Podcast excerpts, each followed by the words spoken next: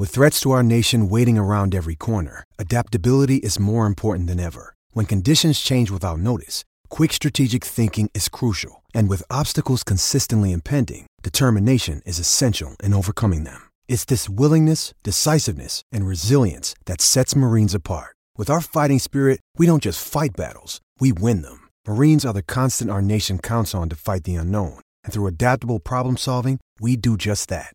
Learn more at marines.com. The all electric Kia EV6 with up to 528 kilometres of range. And Toolmart, the complete tool centre, serving WA for over 40 years. This is Sports Day.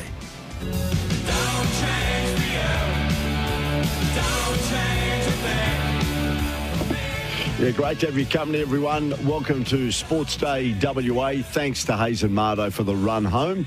They're back again tomorrow between 3 and 5. And we're here for the Kia EV6 GT, the World Performance Car of the Year, and Toolmart, the complete tool centre, who have been serving WA for over 45 years. Well, some good news today. We had the launch of the United Cup. And uh, that's the big news coming out of Perth for the good oil for Cobram Estate, premium Australian extra virgin olive oil. Sydney and Perth will host the 2024 edition of the United Cup. And it takes us back to those glory years of the Hopman Cup, where during Christmas and New Year, we all used to head down. Initially, we used to go to the Burswood Dome. Remember that? The Burswood Dome used to house the Hopman Cup. And then, of course, it switched to RAC Arena. Well, RAC Arena will be the venue for the United Cup, and Perth will host six nations Poland, Spain, one to be decided and included in Group A alongside Poland and Spain. And then Group C, which is the United States, Great Britain. We've got Australia here, Alex de Minaur, and of course, Ana Tomljanovic will represent the Aussies, and in Group E, the Czech Republic, China, and Serbia. With the world number one, Novak Djokovic, heading Serbia. So it's going to be an exciting time for tennis fans and sports fans as we see top flight tennis return to RAC Arena. So Poland, Spain, United States, Great Britain, Australia, Czech Republic, China, and Serbia, together with another nation to be released, will make up uh, the Perth leg. In Sydney, by the way, they have Greece, Canada, France, Italy, Germany, Croatia, the Netherlands, and Norway, with also another nation to be announced. So it's going to be a great period over Christmas and New Year. Again, to get back that we came accustomed to doing watching top flight tennis at RAC Arena. And uh, the big news today with the launch, all thanks to Cobram Estate, Australia's most awarded extra virgin olive oil, grown, harvested, and first cold pressed in northern Victoria. Now, very shortly, I'm going to speak to Kade Harvey from the WA Cricket Association, the head of high performance, to find out because I spoke to him last week on the program. Spoke to Jhye Richardson, and he was feeling so good about his body but he's now suffered another injury while fielding for WA's second 11 last week, with his imminent Sheffield Shield return now delayed. We'll find out how serious the injury is, how long he's likely to be out from Kade Harvey. He's going to join us a bit later on. By the way, he made 85 for WA's second 11 uh, and also 25 in Adelaide last week. Bowled eight overs in the first innings, including three maidens, and he was looking okay. But it's understood he dislocated his shoulder while diving in the field. He's done that a couple of times. He's injured himself in the field. But anyway, Kade Harvey will bring us up to date with that.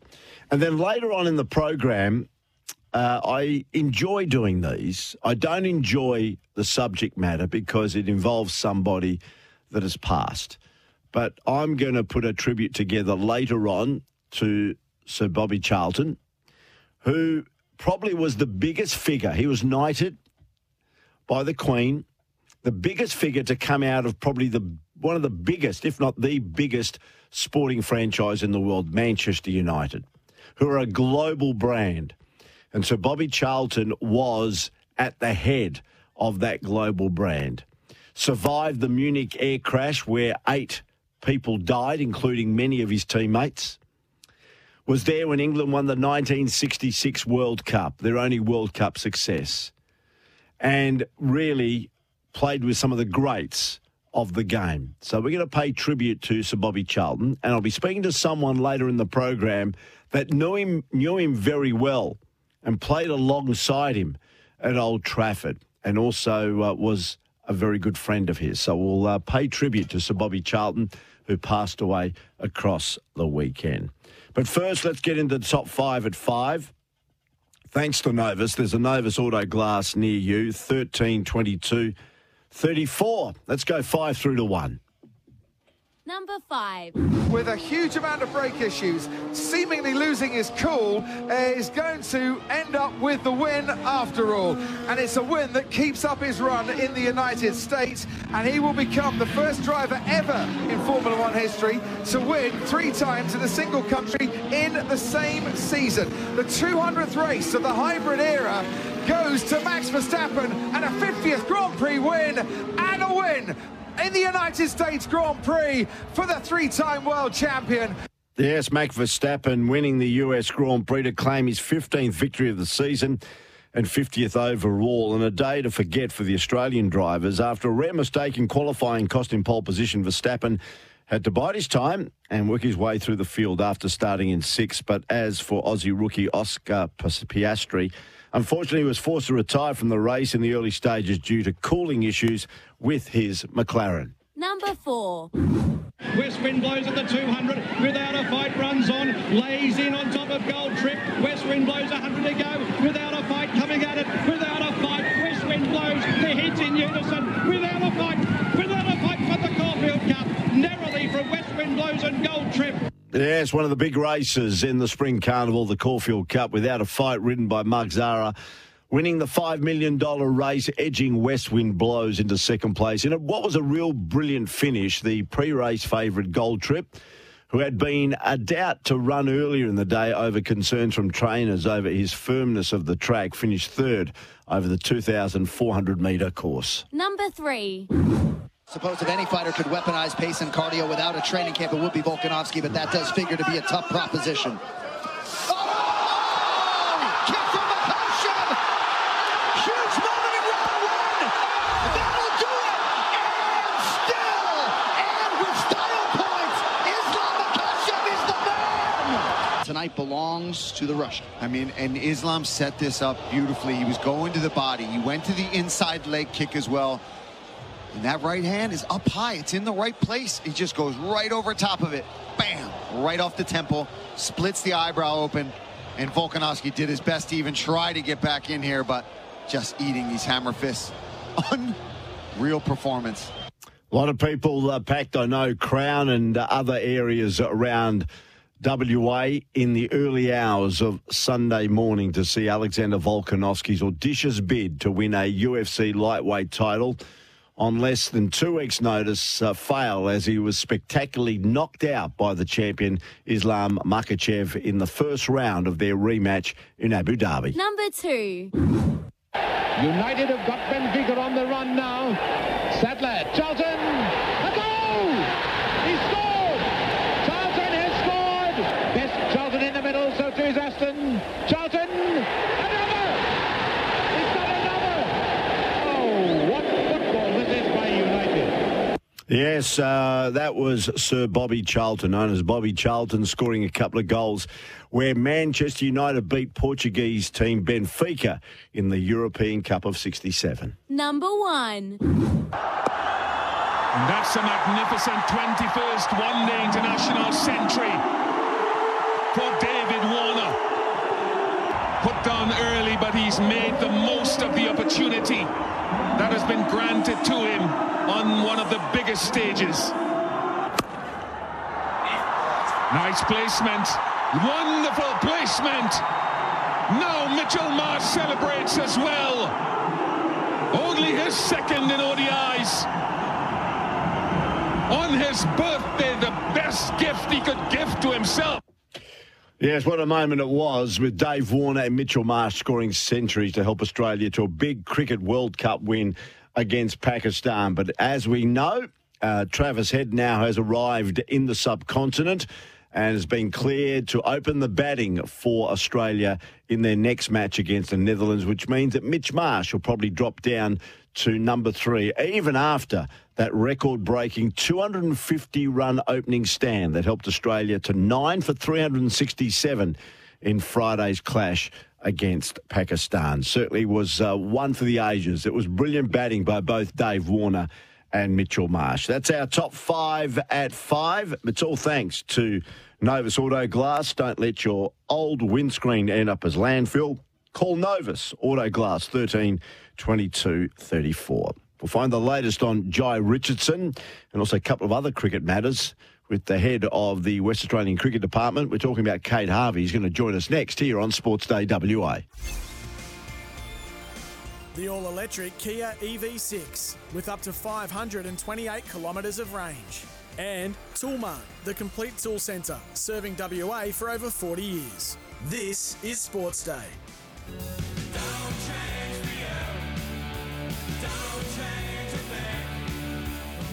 Yeah, great to have you company. You can join us anytime on the Tempera Bedshed text machine 0487 736 736. Or give us a call on the uh, open line 13 12 55. Great to have your company on the program. And I was a bit uh, disappointed actually. I was even a bit shocked to, after speaking to him on the program last week, Jhye Richardson, to find out that he's injured himself once more. And I wanted to get to the bottom of it and see exactly where he's at because he's such a, a talented young man that's just not getting a fair break at the moment because of injury and he's having long stints on the sidelines. So I thought I'd give Kade Harvey, who's the general manager of high performance at the WACA, a call, and maybe Kade can bring us up to date on how Jhye is. Kade, thanks for your time. No worries, Pete. He can't take a trick at the moment, can he?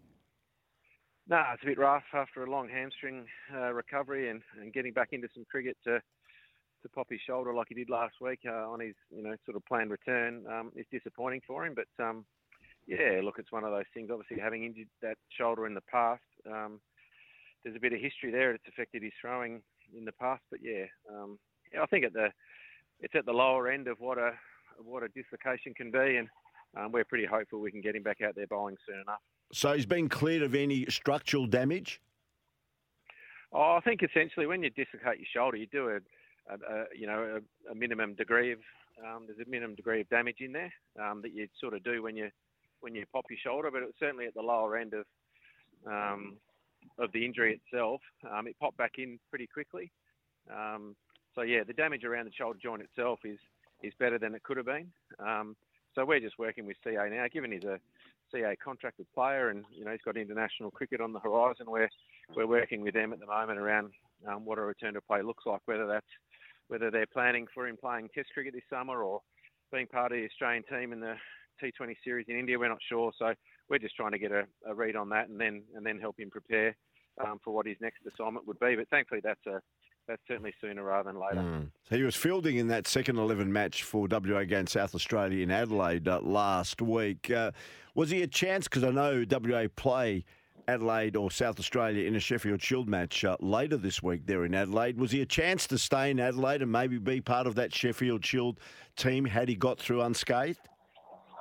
Yeah, he would have come home. He would have played the game Monday to Thursday. Our guys came home Thursday night after the second level, which was a, a really good game of cricket. Um, yeah, he would have come home, but he certainly was in our plans to play Shield 3, which is the game against South Australia. So that was um, certainly in the forecast for him as part of that return. Um, but what that looks like now is, is obviously he's not playing this game, and um, yeah, as I said before, probably determined by what, what Cricket Australia sort of see as his short-term plans around where he plays his cricket as to how we how we prepare him over the next little bit to, to return to bowl. So, um, yeah, that's something that we, you know, with those high-profile players who have got who are contracted higher up the food chain. Um, that's sort of part of the process. Mm. He's such a, a, respected young man. He's a terrific young uh, cricketer and individual. Uh, have you spoken to him, and how's he handling it all? Yeah, I haven't spoken to him, um, to him since he's been back. Certainly been in contact over or seen him in the last few weeks, and he was up and about and, and buzzing just to be playing cricket again. So it's really disappointing on a personal level, and that's certainly the the sense or the feeling you have when you first when I first found out that he'd that he'd that he'd injured his shoulder again. It was just a you know just a um, great deal of empathy for him, given that I've you know watched him over the last last nine months just slogging out rehab. You know, small groups, sometimes by himself, and even today he was in in at the WACA and he's running by himself. So you sort of feel for him a little bit. Um, in that that's been his life for the last nine months, and he just wants to play cricket. You know, he's got himself in good shape and he's raring to go. I think he bowled eight overs in the second eleven game, and um, you know we've seen that he doesn't need a huge amount of cricket or a amount of, of prep to to have an impact as we saw in the start of last year's Big Bash and even um, when he came back um, for us last year in one day cricket. So, um, yeah, really feel for him. But um, And he's had a few um, hard blows in the last couple of years. But um, yeah, we still feel like he's still a young man and he's still got plenty of cricket in front of him. Yeah, let's hope he gets back on the track uh, really soon. Cam Green has decided to take a break during the, the BBL. Uh, I think the last time I spoke to you, you said if he's going to play uh, Big Bash cricket. He'll play for the Perth Scorchers, even though there's been overtures by the Brisbane Heat reportedly. He's decided to take a break uh, just to get himself recharged. He's only 24 years of age, and I gather with all the cricket he's played, he might be a fraction fatigued. Yeah, look, I think that's the case. It's probably, I don't know that he's sort of got a prescribed break from the Big Bash. I just think that when it came to signing a contract and, and committing to playing the Big Bash, um, given that we've been having these talks over the last few months, um, he just didn't feel like he was ready to commit to wanting to play and sign a contract. So um, I, I, think it makes sense that if he's not playing, you know, we're still hopeful that he's in the test team, and um, and even if he's not, um, that might be a time where he does have a does have a bit of a break. But um, that's I don't think that formal decision has been made on his behalf. Um, it's really just feeling like he didn't want to commit to that um, this far out from the tournament, given the heavy sort of last 12, 18 months that he's had. So we're really confident that if um, that if Greeny does play Big Bash, it'll be for the Perth Scorchers, but um, it'll be um, a decision made a bit further down the track when he's sort of had a chance to assess if he's playing Test cricket, if he's played more cricket in the World Cup, um, if he's played T20s in India, all of the above. So I think, um, yeah, I think he's had a long 12, 18 months and, and didn't want to overcommit. Mm know, to playing Big Bash this far out. Cam Bancroft has had a, a sterling start to the season, uh, the Sheffield Shield campaign. He's hitting runs galore, apart from great cricket on the weekend where he got a, a quack. But um, he must be really firming as uh, maybe possibly playing uh, Test cricket next year if uh, something opens up in regards to maybe Dave Warner's imminent retirement. Yeah, Warner's put it on the agenda. David Warner's put it on the agenda as to how he'd like to, to sort of end his Test career, which, you know, in part I think he's earned, he's earned that right. Um, and there's an opportunity there. I think Khawaja's of the same age, so there's probably two two spots over the next 12, 18 months, um, of which I think Cam would be right up there. I think Matt Renshaw's doing really well um, for Queensland. He's a good player. He's gone back up the top of the order for Queensland, where he spent a bit of time in the middle order. But you know, I think between Cam and and Matt Renshaw, they've got two guys who are hungry for runs and are doing well. And and putting their name up in lights. Marcus Harris is the other one. He's probably battled a little bit early on in the start of the summer, but um, yeah, I think that those two guys will probably battle it out, and it's probably just a matter of the order in which they get their opportunity, potentially based on um, how the Aussie team is set up over the next uh, 12 months or so. And we saw uh, Mitch Marsh on his 32nd birthday score that fantastic 100 against Pakistan in the World Cup match uh, the other day. He and Dave Warner sharing in about, what, 250 plus uh, run opening stand. Travis Head's arrived and now he looks like probably dropping down to number three. Do you think that'll impact him at all, or how do you think he'll handle that after being so successful in the last couple of matches at the top of the order?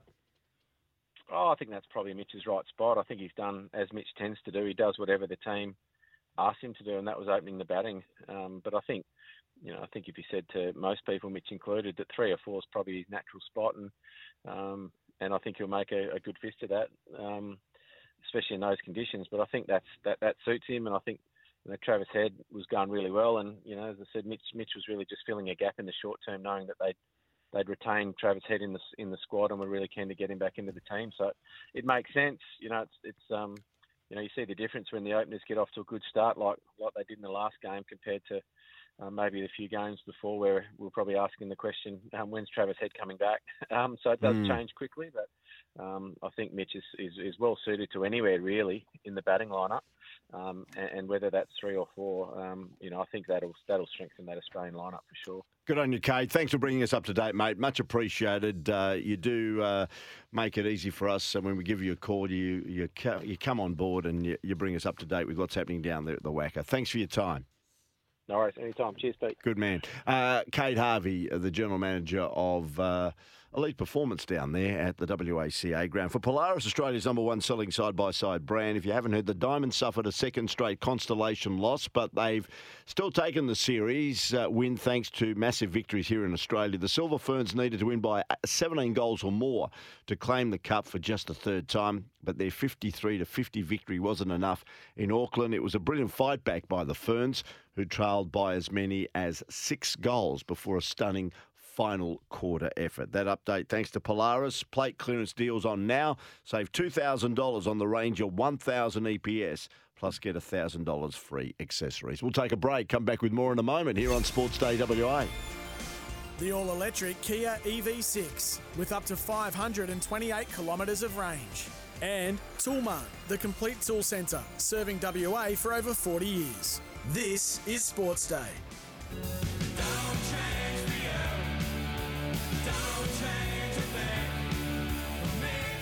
Don't forget, you can join the Red Army this NBL season by becoming a Perth Wildcats member today. Of course, they're in action on Friday against the Brisbane Bullets. And the Leg Up is Australia's fastest growing tipping service. And we're looking at uh, tomorrow, Kyneton Race 3, number 9, Mauricio. Now, this filly has been knocking on the door in all three of her career starts. While she's yet to shake the monkey off her back, she's been in the minor money, all of them, beaten by a couple of smart gallopers, including Sunset Dreaming and Floozy, who are both nominated for stake races at the Valley this weekend. Wendy Kelly has taken her time with her, but she finally looks to get to a suitable distance now, third up into her preparation. She'll get uh, her chance tomorrow. So that's uh, Kyneton Race 3, number 9, Mauricio. And get a leg up on the bookies with Australia, Australia's fast growing tipping service, thelegup.com.au.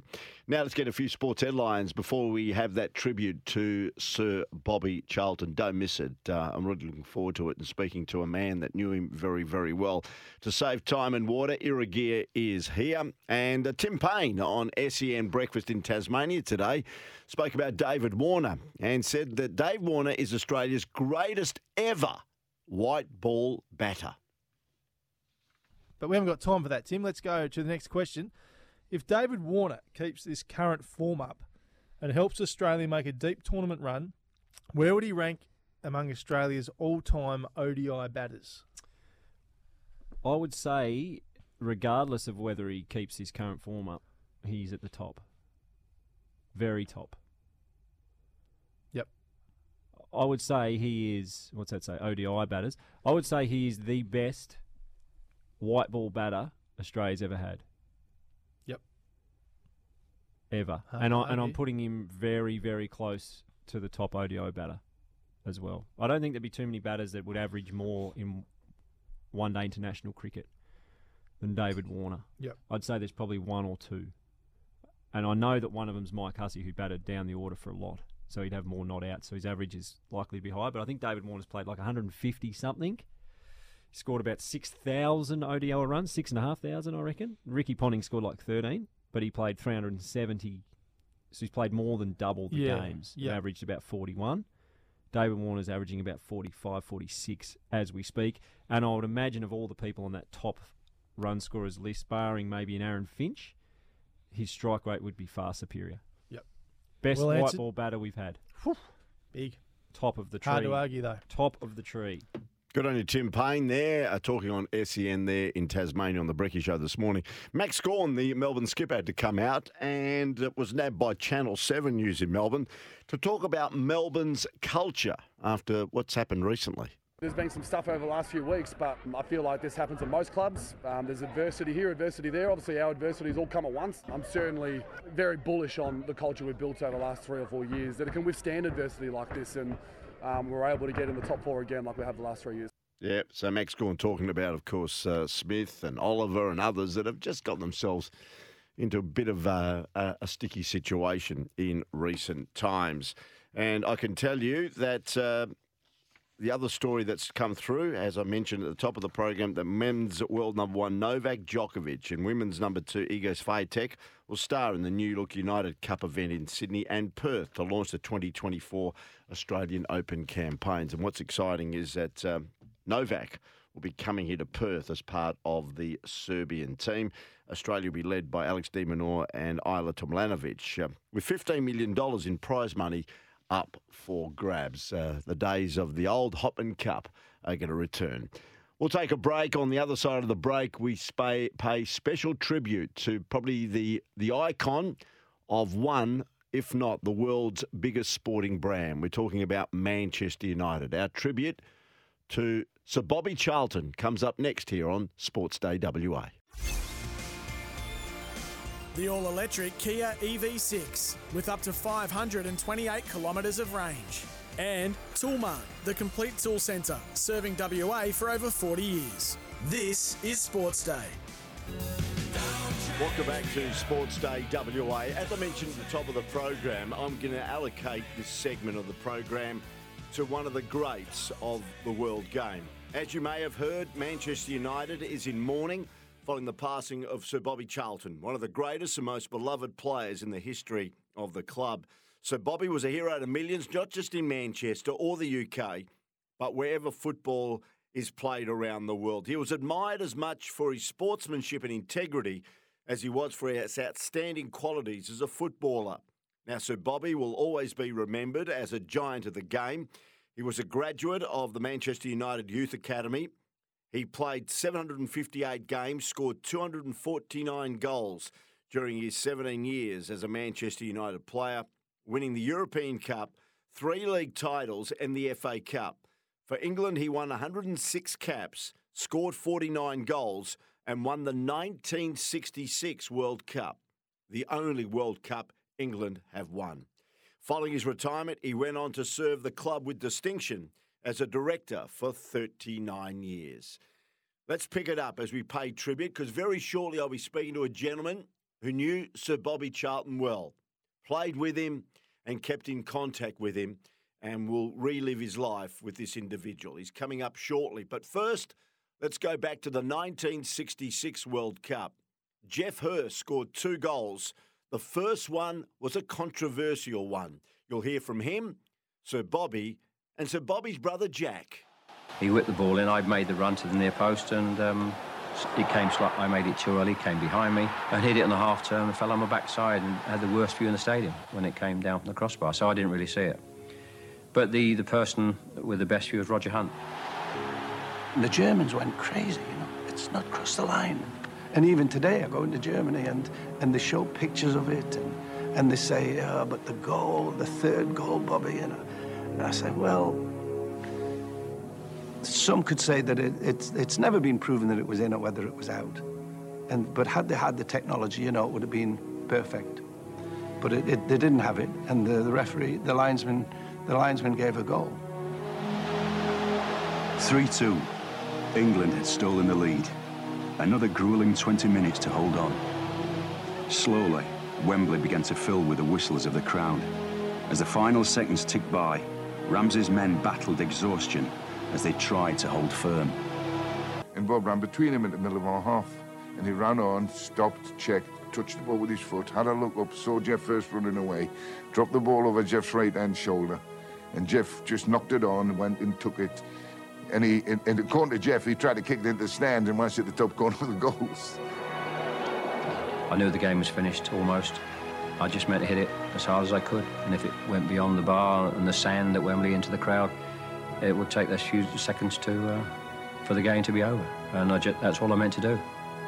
So, um, but fortunately, it went in.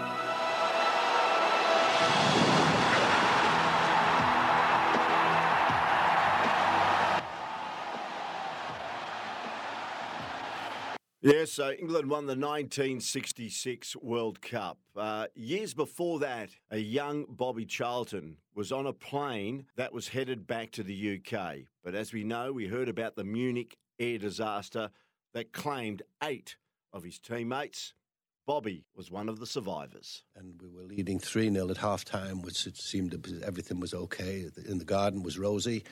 But uh, they came back and got three goals, and we, we hung on and qualified. And we were all extremely happy, very, very happy. You know, it was, it was just a lot of young lads celebrating and, and enjoying what they're good at, playing football. And, and it was marvellous. And of course, we, we had to stop at, at Munich airport to refuel and of course the accident happened. We had three three attempts to take off, and the third time we went straight through the perimeter fence, and and um, and the tragedy happened. You know, was a major crash, and then so many people were killed.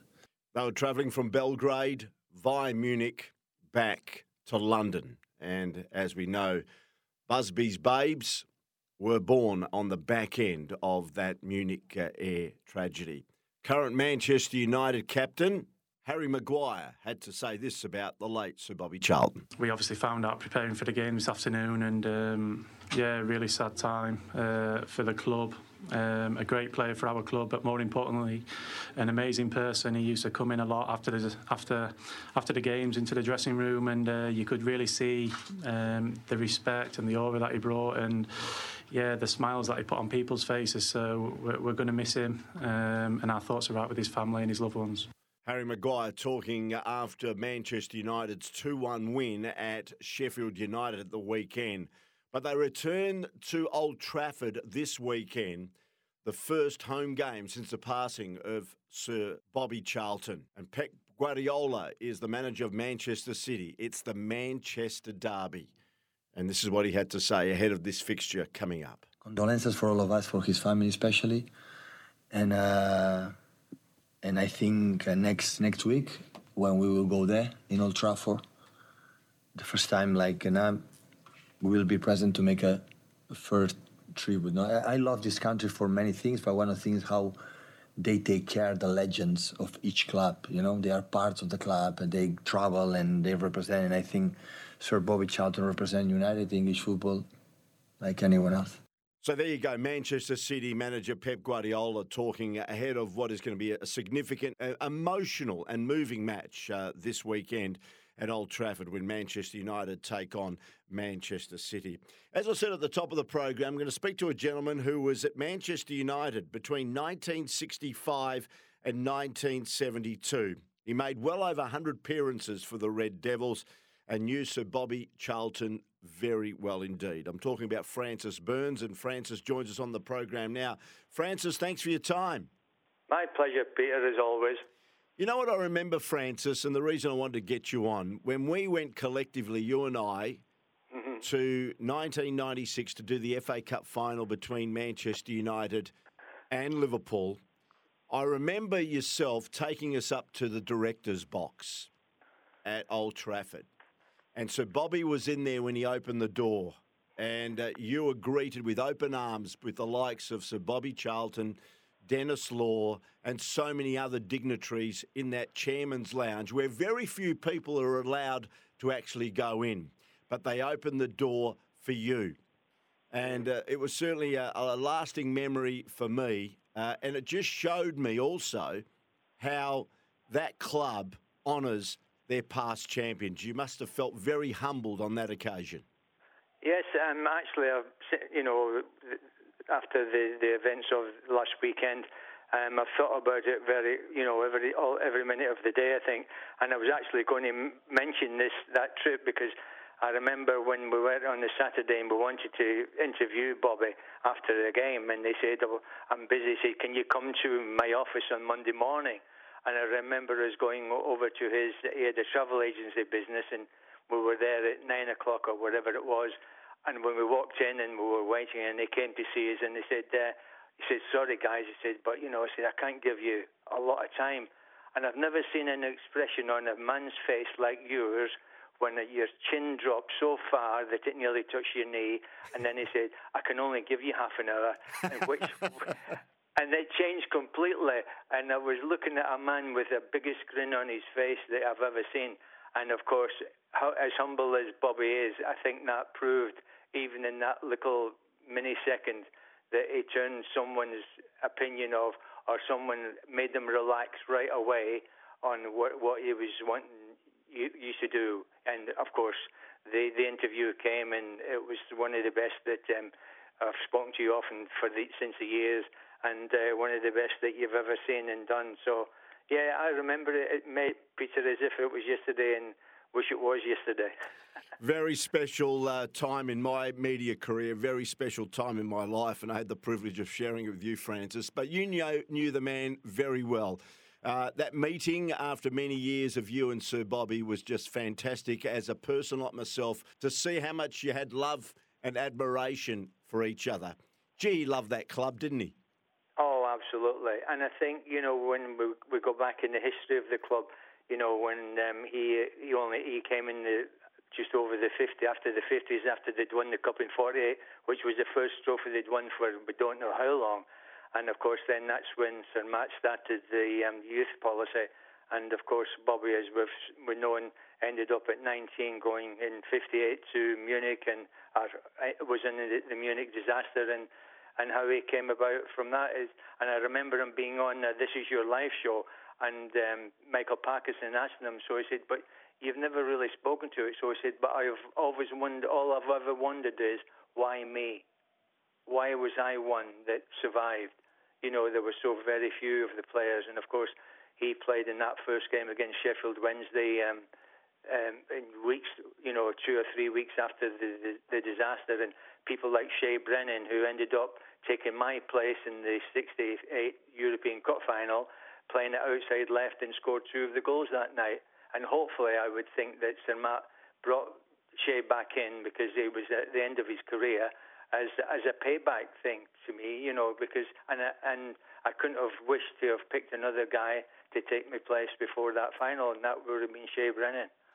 It's interesting. Uh, I was talking to you just briefly before coming on air about the 1966 World Cup and what a uh, fantastic team England had. And with the passing of Sir Bobby, very few of that team actually are with us today. Yeah, that's right. I mean, even for a Scotsman to go down, I, I remember my oldest brother um, saying, um, "Get two tickets for the final." I said, "Ah, but it's England that are playing." He said, "Get two tickets." He said, "Because when how many times will you get the opportunity to go and watch a World Cup final?" And I went down, and I remember George and David Sadler was were sat in a couple of rows in front of us as well, and we all went. Oh, that that was fantastic, and I mean, he's and he was playing against people like Beckenbauer and so forth that we know are, are world are world beaters, and they're together. And uh, you know, I think that's he was the catalyst uh, for for all of England's great great goals and great results. How good a player was he, uh, Francis? Tell him, tell us about uh, the player that Bobby Charlton was. I think it came so natural to him. I, I don't, I, I don't think he realised how good he was. And I remember saying to you when we were in that conversation with him in his office when he was t- telling us about you know, he says there's not a, there's not a day or a, or a week coming through that there isn't a phone call from FIFA, from UEFA, from Old Trafford, from England FA asking me to do something, and he didn't. And we were stood sat there listening to him, and we were we were you know obviously having the same thoughts and thinking, but you're Bobby Charlton. You know, he didn't because he, he, would say, you know, I says I never hear um, Roger Hunt doing it or Martin Peters or you know Ray Wilson, the fullback, and and it, and it's just that's how humble the guy was. He just didn't put himself above anybody. He was just one of the guys and one of the players, and and I I got the. I mean, he could he could tell me off as well. He'd, he'd done that very early in my career on the first team when I played left back, and I remember being getting the ball from someone, whoever it might have been, and I would be looking down the touchline to knock it down for Brian Kidd or for George Best or somebody, and he'd come in square with with me and he'd shout for the ball, and I'd ready to play it to him, and he'd and then, I'd suddenly I'd see two of the, of the oppositions within two meters of him, and I'd go and turn back again and just hit it down the line, and he'd look at me and he'd say, "Pass me the ball." And then 10 minutes later, the same thing would happen, and I'd do it again. And then he'd come over and he'd say, Pass me the ball. And then the next time, of course, I passed it to him, and he's dropped his shoulder. And these two guys that I've were wishing they, they could get near the ball.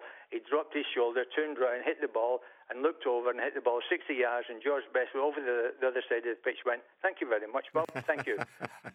and that, that was it. And I just, and honestly, to myself, and I just put my hands up and I thought, mate, you are something something that I've never seen before and never played before. But you know, it was just it was just so natural. He was a fantastic um, athlete. I mean, Man City, and of course, you were talking to the to the managers um, just before that um, they had Colin Bell and they called him Nijinsky.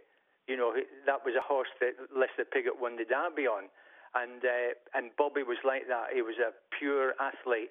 And when you played him in a, in a practice match, may on Troph, or Old Trafford or, or at the Cliff, and the, the Busby wanted to to do something different, and you played against him, you had to guess which way he was going to go past you, and you had to be five yards away because if you got closer, he's gone past you anyway. And he was he could run at you and drop his shoulder, and no one ever seemed to stop him. And he was, was as you know, I've heard them say before that he, he found that passing the ball came simple to him and people got it, and then shooting came because he played outside left for England as a left footer. And no one knows to this day whether he was a natural right or a natural left. I mean, the guy was just unbelievable. And of course, you know, we talk about the great players, and you've you've read the, the tributes that have come to him this week, and um, and we all can't be liars. We all can't tell lies because he was. He was without doubt. And my brother used to say, I watched George, and George could do anything. George could have been a goalkeeper. He could have been a centre half. He could have played anywhere, but he was, and he was great. But there's that. There's those few people that are above that that that title, and Bobby Charlton's one of them. You only, I can only put him in classes with Di Stefano, Puskas, um, the the Dutchman. You know, you know, all these these guys. There's very few of those. Whereas nowadays we've got Ronaldo and we've got Messi. Mm. We've got great players, but we've just not got them up there. There's, you know, Man City have got some great players, and I love watching them to be honest. But they're all and they're all great players. But will they end up being legends like this guy was? And you know, the best in the laws across the city, of course. And uh, but you know, they had Colin Bell, they had and, and Franny Lee, who just passed away a couple of weeks ago as well, Mike Summerbee. They were fabulous players, but there was only one or two that could get past that greatness, and Bobby Charlton was certainly one of them. Yeah, and uh, we shared a special moment with him. Francis Burns, uh, thank you very much for giving us a great insight to the great man uh, who unfortunately has left us, but gee whiz, the memories will go on forever. May his memory be eternal, and thanks for joining us on the program. Absolutely, mate. They'll never, never go away. Franny, that was brilliant. Well done, mate. That was fantastic. Thank you, thank you so much. That, that's good, Peter. No problems. All Anytime. Right. And I'll see you next time at the Glory. I'll make sure you... I come down and say hi. All right, you will. Okay, pal. Take care. See you soon. See you, mate. Bye, Bye. now. Bye. Francis Burns uh, just gave, gave us a great tribute to the great uh, Sir Bobby Charlton. That's the program. Hope you've enjoyed it. Uh, don't forget uh, the Beaumont Tiles is giving away a trip for two to American football's biggest game worth over $70,000. All you need to do is just shop in store at Beaumont's before November 12 and you're in with a chance to. TNCs do apply. Thank you to Jimmy. Uh, thank you to Connor. I'll be back again tomorrow from 5 right here on Sports Day WA.